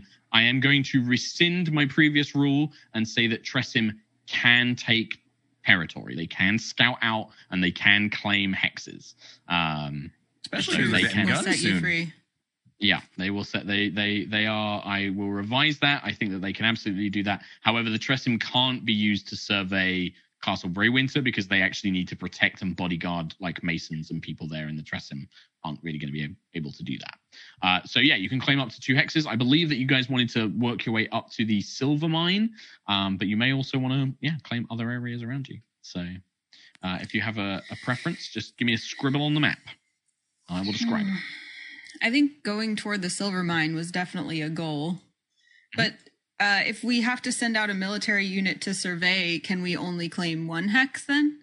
Well, you have four military units. Oh, you okay. have your Star Watch infantry, which well, light infantry. So they're like the soldiers that are under Alyssa's command, the very first soldiers you brought with you, um, and they're kind of your most experienced troops at this point. They're like actually they've been through a couple of battles now. They kind of know what they're doing. They're still quite lightly armored, um, but they are pretty good. They they know what they're doing, right? You have your unit of archers, the Star Watch archers. They're pretty inexperienced and they're quite a small unit. They're mainly used for defenses. Um, probably going to be better at defending uh, the town and the keep rather than being sent out on missions. Uh, you then have the Eveningstar Militia, which is the unit that Clive and uh, Beres, uh, Baragon and Erez currently lead, um, who basically defend the town as well. But they're a pretty big unit. They could go to the survey team as well. They could go with them as well. Um, and then you finally you have the Tressym, who are yeah basically perfect scouts. They're perfect for this kind of job. Didn't we send them out last phase to um, check out the floating tower? Uh, there was a, I think that was like a while ago, and that was like just part of the initial kind of like scouting, and that's like they Oh, gave okay. you some reports, and like the orcs had stopped, mo- like they hadn't, they'd stopped building up to the tower and stuff like that. Gotcha. Okay. Then I say we take just two hexes toward the the mine. Towards the silver mine. What do you guys think? I agree. It would Just either in a be. line. I do have a question. So we do. We currently have a hex that lives in water, right? That Uh, little one. Yes. So yeah, you well, it's kind of like a half hex. Yeah, it's it's you know the map isn't exactly perfect. The map kind of shows that it's mostly water, but imagine that there's a bit more land there to give you a bit more of a pathway leading to the mine. Um, so that's kind of included in that. But yeah, it, it's yeah partially water as well. Okay, 'cause- you don't 'cause- need to claim the rivers. I think like if you were to like complete the circle, any like river tiles. I would automatically complete. So Mm. because like a river can only, you know, there's you don't have to Mm. worry about too many monsters. There's maybe a couple of dangers, but nothing too severe. You don't need to send troops into river river tiles. Okay. If you completed like a border, so if you did like, oh, I'm just going to draw on the map, and I'm very sorry, audio listeners. Like if you were to do something like this and like capture like like all around here, these two river tiles in the middle, I would just capture for you because like you would have completed the circuit, right? So Cool. that's how I would do that. That makes sense. That makes sense. Um, Cool. So you just want to go straight to for the the silver mine, and what units do you want to send? So the Tressym is maybe one, and then who else? The well, Warden. Who should we send? What was that? Who who who can we live without right now? Who should we send out to? You have your infantry. You have your your militia, which is the one that Bere, uh, Erez and Baragon currently lead, and then you have your archers. Those are the three currently available. I think. I think we'll. I think we'll uh, send my boys. Okay. Yeah. So you're saying like the Eveningstar militia, basically. Yeah. So they're going to get a little jolly adventure up up the river to go scout out some cliffs and make sure that there's no Jolly. horrible monsters lurking in there. Mm-hmm. Nice. Okay. All right. So Eveningstar Militia and uh, the Tressym are going to go off and claim those two hexes. I will update that for next time. Uh, perfect. Uh, da, da, da, da, da. Uh, cool. Uh, and then that's just going to cost 200 gold to take control of that. Cool. Next phase is any buildings you guys want to build uh, in the town. Whoops. I think we decided on the garrison. Mhm, You definitely want to build the garrison. Yeah. Cool, cool, cool. Let me just move you guys over so you can get a look at that. Um, all right. So the garrison takes up two squares of a four square cube. Um, do you have a particular place you would like it to be? Like, do you want it to be next to the blacksmith? Do you want to be it to be in the corner of town? Do you want it to be like right in by the front gates, like from the main road? Is there any sort of preference to that? Seems like it makes sense to be by the gates to me. hmm Not that I'm a military Yeah. strategist. So like by the main gate, sort of leading off the road, you could put like a the garrison, and the garrison is like a kind of like a defensible building. Um, it does have dungeons, as Mica says. It's also got like a training ground for like archery range and like you know practicing swordsmanship and stuff like that, and also just a bigger barracks. Like it's just got like it's most of it is just a housing. You know, it's housing for soldiers. Then Mm. maybe by the blacksmith only so it's not like an eyesore in the front of town. Hmm. Since it does have so many things going on. yeah. That's just Yeah, my idea. I think I think I would vote for because that's take up two, right? It takes up two squares. Yeah. Because like if the soldiers are going to be there, the closer they are to the center of town, the quicker they Mm. can get to any part of town. Hmm. So something something that whether it's like the two that next well, to in, the, the in terms of that, don't don't worry about that too much. Like they can, if if if the garrison's in town, they can get to any part of town they need. I'm not gonna nickel and I'm not gonna nickel and dime you on like exactly where it's placed, but I I'm would say my like, heart getting like nickel and aesthetics- though. I know. Uh, like things I would say that maybe placing the garrison next to the smithy is probably a good idea because like the smithy's going to be making their weapons and armor, right? So like if they need like armor or blades repaired, they just need to pop it, you know, next go see Donk next door. Um, or the other way I would say is like the other one is like having it, yeah, sort of in the corner or near a gate or something like that. But it, it really is just aesthetics, right? Like this is this is the Animal Crossing bit of like I want my uh, lemonade stand to be next to this because it looks nice. Um, then I I can I I agree with Mica then. Blacksmith. put it up here. Okay, I agree. cool. All right, cool. Uh, and so the blacksmith, remind me if somebody has it available to them, uh, what that price cost was again. Uh, it's like four dollars. Like Yeah, I'm just gonna send you $4. PayPal dollars. yeah. It's Uh, twenty it's, hundred. 20, it's 2800 It is twenty eight hundred. Thank you, Mica. Uh, I mean, it's a thousand. It's a thousand gold. One thousand. One, one thousand. one thousand gold. Just a thousand. Cool. thousand. Well, that is your building slot for the month. That will they will begin construction on that immediately, uh, and they will begin adding that to it. Cool. Alrighty. Uh, then I think with that as our building done, we don't need to worry about roads and stuff just yet. Um, do you have any money you would like to add to your treasury? Do you have any like money on your persons or magic items that you would like to sell uh, to be Mm, added yes. to the treasury? However, this is all the stuff that you've got elsewhere, right? Like Yes. your notes for it or elsewhere. I have Okay. like detailed notes of all of the things that we've got, but they're on my PC at home, and I am not home. That's fine.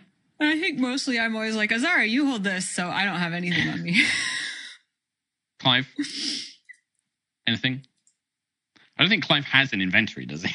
Does he even Oh, like keep no. hold of Doesn't things? really hold things. No, it's it's like just weapons. And like trophies, Fair. like I want tooth from monster. Yeah. I want eyeball.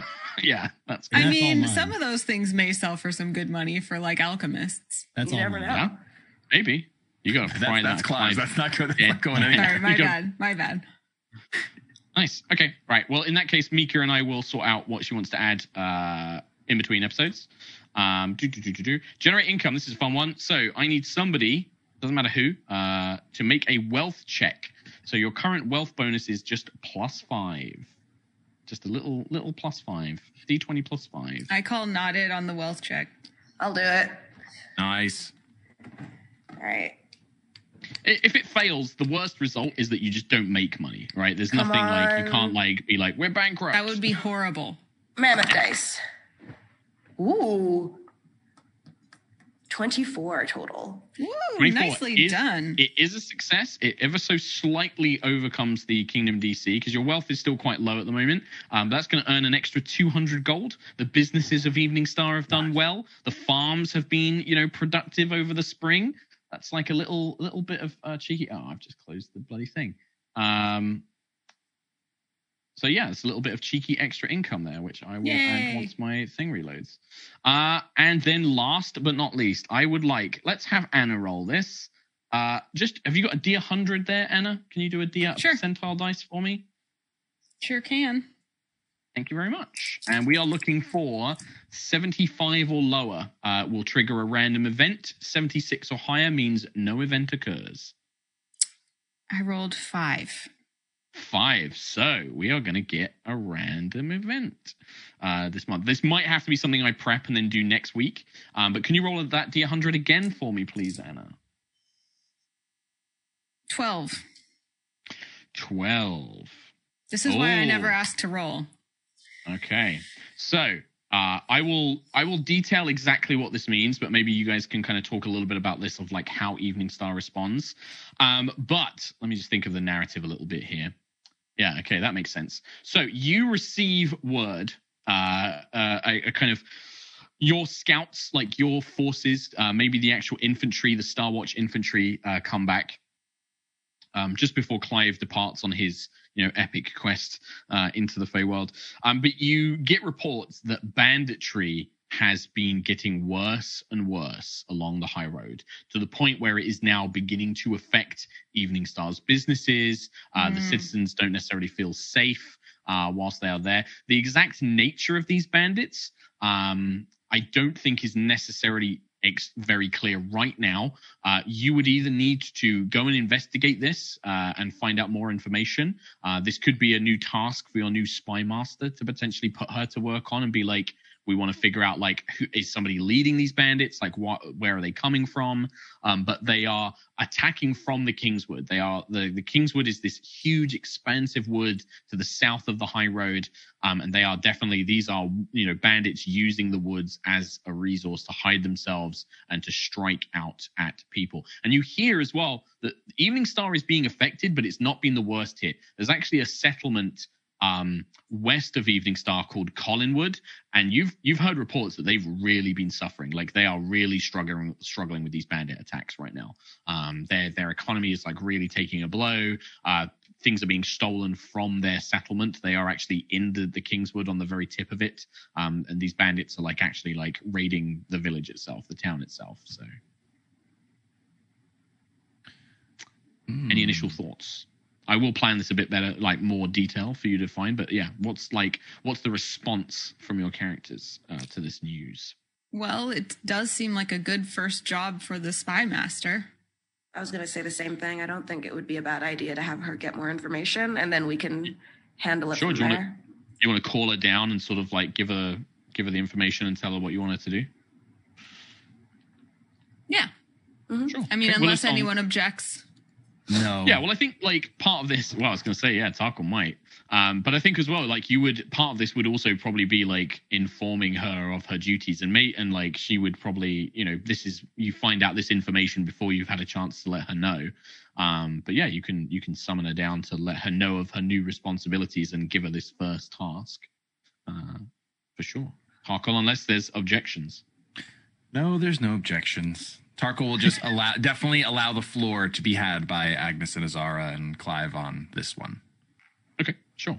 Uh, yeah, uh, Willow Song dressed in a sort of uh, long green gown um, with a sort of uh, you know kind of brocaded uh, mantle uh, will come down. Um, you're not actually sure which room she's staying in. Uh, she's not staying in Tarkhal's room, and she's not staying in the guest room. Um, but she's found somewhere in She's the keep sleeping to- on the roof. herself. Maybe. But yeah, she basically comes down and is just like, oh. Did you you called for me? Uh, I suppose I should say, Lord and Lady. Uh, how can I help? What do you need? We need to understand the source of the banditry that has plagued the roads surrounding Eveningstar and surrounding villages. Once we know where it's coming from, perhaps we can cut it off at the root instead of, um, you know, snipping off all the offshoots. That would certainly be the most advisable plan. Yes, you need to strike at whoever is leading these, or what is, or perhaps what has caused them to drive this to this. Do you know where they do? Do we have any more information about these attacks? Are they emanating from somewhere in particular? Are they driven by? Are they targeting anywhere specifically? More information I have, the better. You said the King's or the High Road, right? Yeah, the, the bandits have been attacking the high road and from Yeah. the Kingswood. Um, and then there's a place called Collinwood to the west, which is a settlement, uh, which technically belongs to the province of Tyrluk, which is like a far off city to the west. I pass on all this information. Okay, yeah, that's easier. uh, Willow Song is just like, oh, yes, very good. Yes, this gives me a lot to work with. If they're striking from the Kingswood, I, I have a feeling that perhaps our your friend Davian Cormoril may be involved. Um, but I will get to the heart of this, and I'm sure that there will be, I'm sure that there will be something afoot, and we can we can put an end to it. Uh, I will strive to get you the information I can. This process can take some time. It may be a few weeks before I can learn the true uh, power, the true threat behind all of this. Um, I would advise you have your guards perhaps patrol the, the road and make sure that uh, they are on the lookout for these bandits. But I, I will track down the source.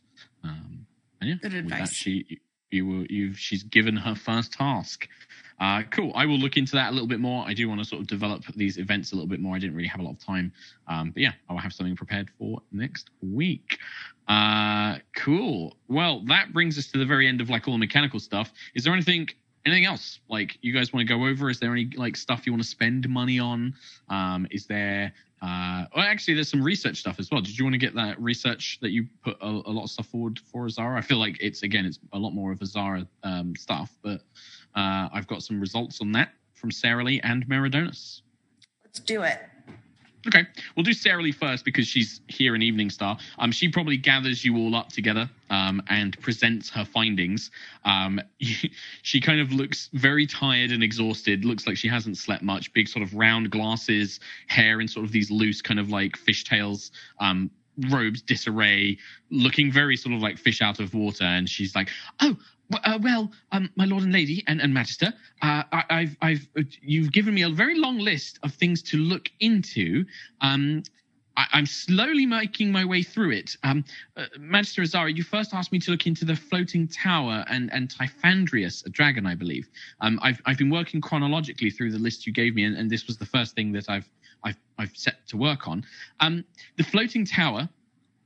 Cloud giants often have um, floating or flying castles uh, and towers that can drift down from the clouds. Um, they they have a magical ability to command these structures. Uh, it does seem unusual that one would simply leave itself there unless perhaps the, the cloud giant regent had passed away or its magic had somehow faded. That that is a possibility. Um, the other is that uh, long long ago, before the people of Cormyr came to these lands, the mountains north of here were home to winged elves uh, and they built floating towers as sacred temples to their goddess um, and, and other elven gods as well, and, and to allow their kind to live freely amongst the winds that they loved.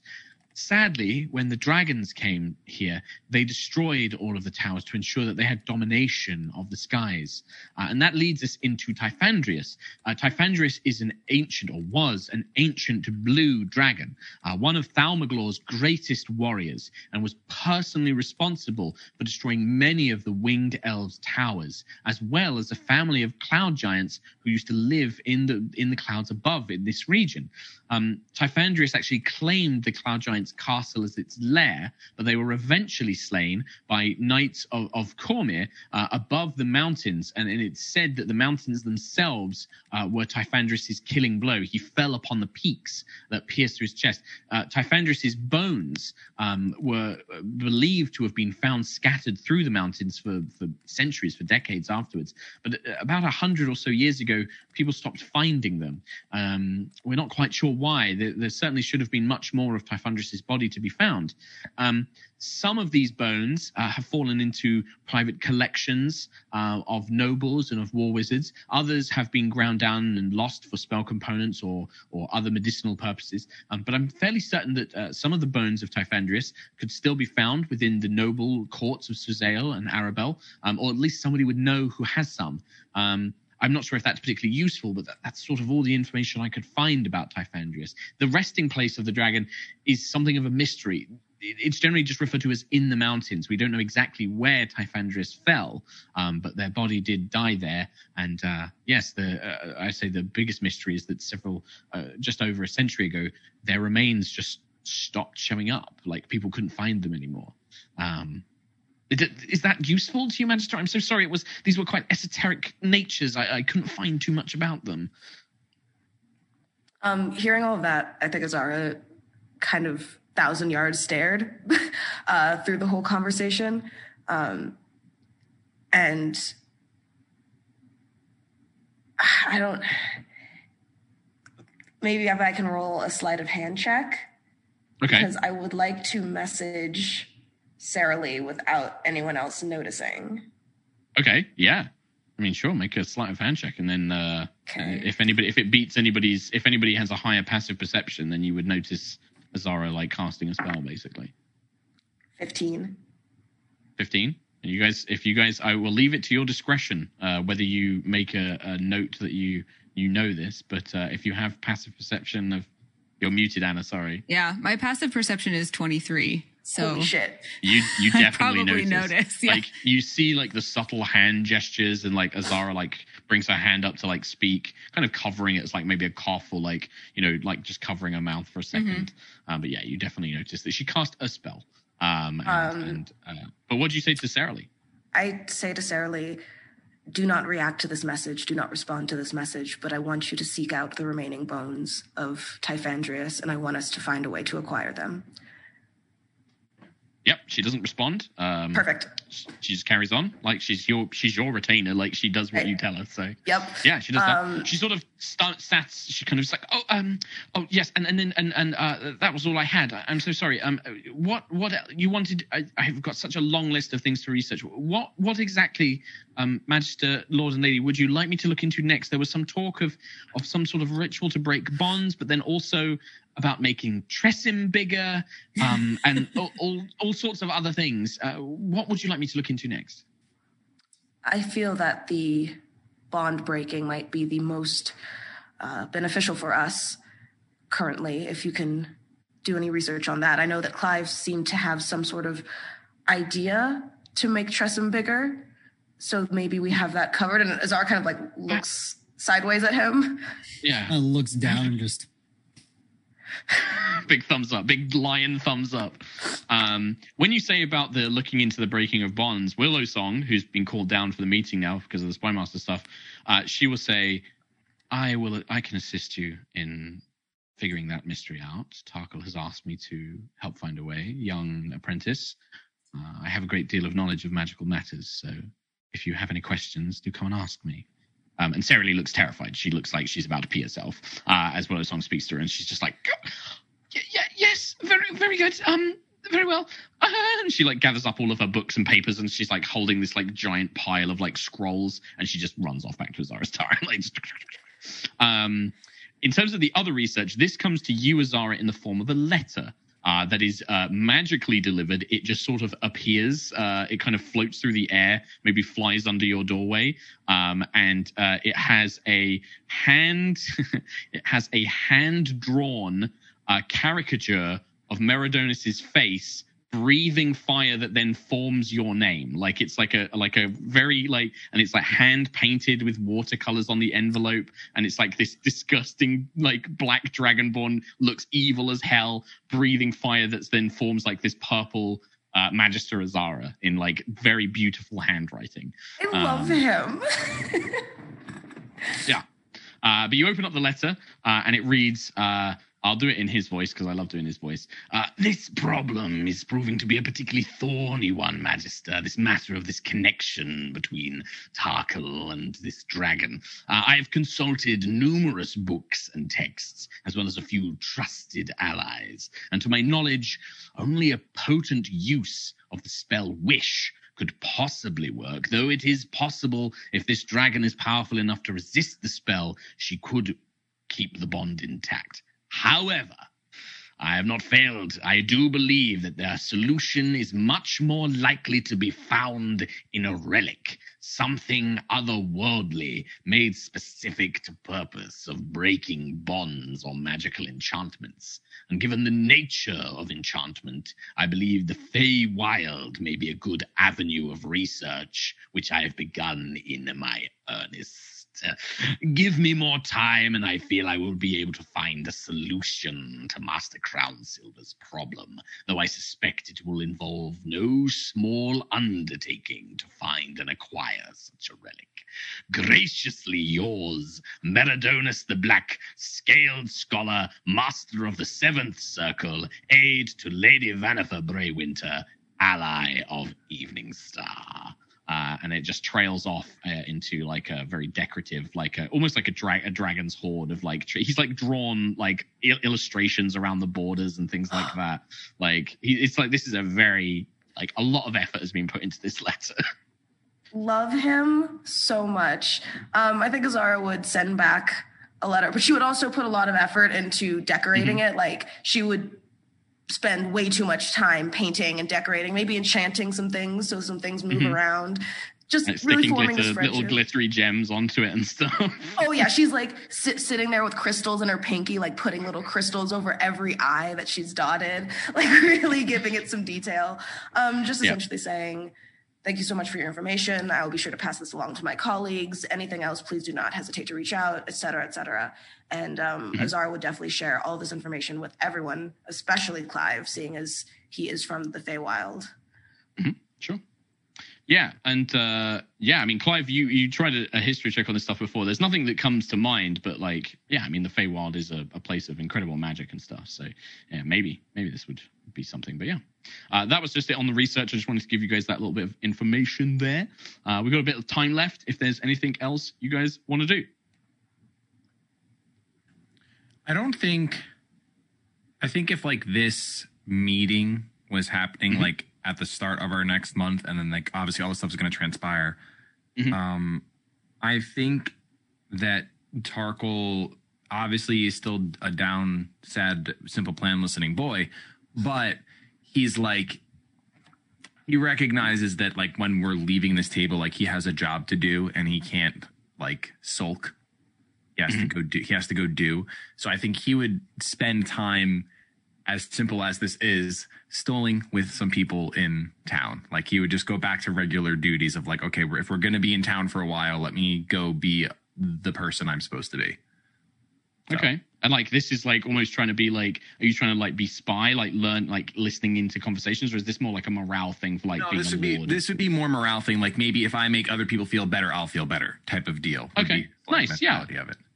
Yeah, that works. And I think that like you definitely find some uh I mean like Aaron looks up to you immensely and like he's definitely becoming like a bigger figure amongst the town. Like he's kind of got like a little bit of celebrity status. Like everyone loves Aaron. Like they So they genuinely they genuinely call him like, you know, like the you know, they, they probably got like like a cool nickname for him, like, you know, Herald Aaron or like Caller Aaron or something like that, because you know, he Aw. raised the alarm and uh you know, like he probably joins you and like he's very popular in the inn, like in doing the stoling alley and stuff like that, and just drinking as well.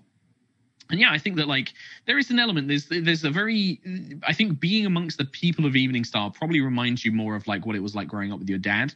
Like th- these are very rustic, good folk, right? Like they their their lives aren't anywhere near as complicated as what you've embroiled yourself into with all of these nobles and this dragon that's like become attached to you and stuff like that. Like these people, they talk about like really simple worries, like about like work the next day and the harvest, and that's a kind of comfort. Like it kind of Mm. reminds probably. I think. Well, no, I don't want to say that because I don't want to speak for your character, but they speak of things that like would maybe help Tarkhal remind what this is all for and like the people and like the life that's around here and stuff. Um, but there's also like the, this is a place. Eveningstar is very heavily connected to nature, I think, because of Agnis's influence, like being a druid. But also, these are farmers, right? Like they, these are these people are farmers and and and good folk who work the land. So there is a kind of deep connection to nature here, and maybe like leaving that tavern late at night when the stars are overhead and the summer summer air is kind of blowing through. It does kind of unfortunately bring back memories of like those nights with with Willow Song in the woods and things like that. Like there's an element of that in there as well. But then there's also you remember the good cheer of the fire and drink and good company. Like there's this you know uh, dichotomy of like these events uh, going on. But yeah, it's up to you how that and it's up to you how that feels. Uh, I think it feels exactly how it sounds. Uh, Yeah. more sweet than bitter, but definitely still bitter. But like not. It's more. I guess. I guess the word would be sobering, right? It's just Mm. like more bringing down to earth of reality of like, hey, this is. These are people. Reconnecting. Yeah, their small problems are big problems to them, but they're so small in comparison to what you're dealing with. But that doesn't make them less of it. Actually, like Tarkhal wants those problems, right? Those are the ones Yeah. he. That's what he would wish for. Well, And I think that Tarkhal can fix those problems, right? And it gives you this immediate thing, like people talking about, like, oh yeah, uh, oh this equipment that we bought the other day from that merchant's trash. Like, you know, all the the new tools that we bought is garbage, and you're like, oh well, we can we can see to that. Like, we can help you find a good supplier for that stuff and things like that. Like, or even having like, well, Eveningstar will buy that back from you, and we'll give you some new good stuff, and then we can we can get rid of this or use it for other purposes, right? Like, you can help these people with these problems, like or like or even just like you know people talking about like oh that old tree's in the way of where i wanted to put that farm. And you can be like well we've got you know we've got laborers that can help you with that. We can send some people down to help move the tree and stuff. You know it's uh it's good to have that kind of like yeah you have that authority to do something about it right? It reminds you of what that position here in the town is so. Cool. Sweet. very nice. Very nice. Anything from anyone else? Yes please go. Small thing.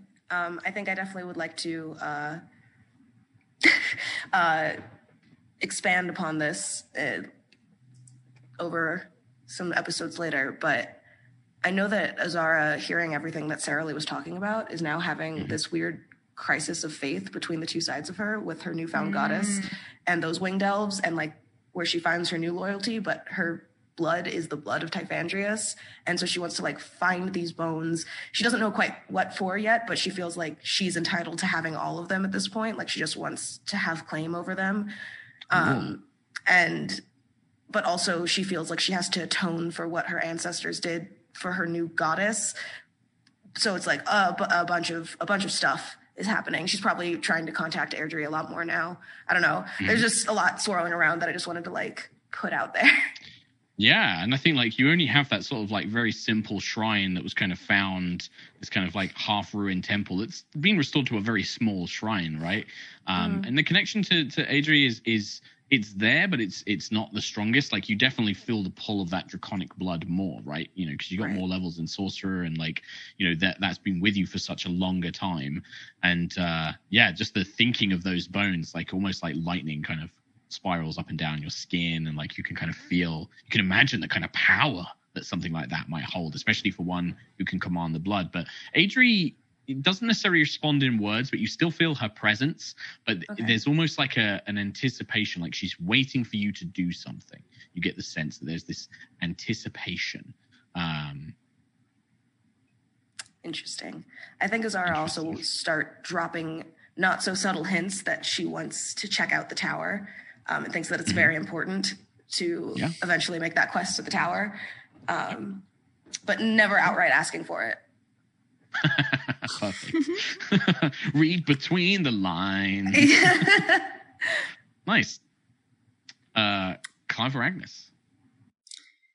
I think just to piggyback off of that, Agnis did see that message sent to Sarah Lee, which is the first time she's observed Azara doing something Sneaky. like like markedly keeping a secret from everyone else. So in Agnis's head, she's like, it's probably just something that she just wanted to tell her little mentee and it's fine, but it like is bookmarked in Agnis's head as like, why would she have had something private to say about dragon bones? So she's kind of like keeping an eye on that. Interesting. Uh, I do. I, hmm. I wonder. Is that too much? Might be too much. Anyway, What? never mind. Nothing. Don't worry. Hello? no, it's fine. Don't worry. Uh, and then Players don't really Clive- like to hear that from their DM. The uh, No. oh, huh, hmm, too much. Never mind. Hmm, is that too much? No, it's it's fine. Um, no, I think, uh, and then Clive, we know that Clive is going to set off. Like, right? Like, he- does he pack a bag? Does he tell anybody where he's going, or does is he does he say to the guys like, "Hey, I'm going to go look into the Feywild for this thing"? It, so uh, he would just like pack a light. I don't actually know. He wouldn't pack. He can survive. Um, Yeah.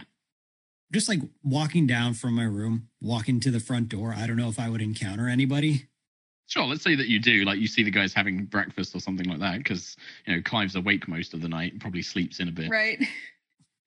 So Clive will come down for breakfast one day and just, hey, I'm off.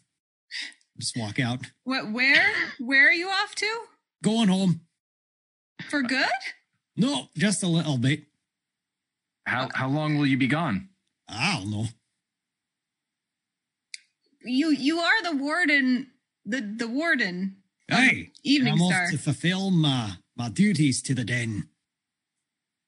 Okay.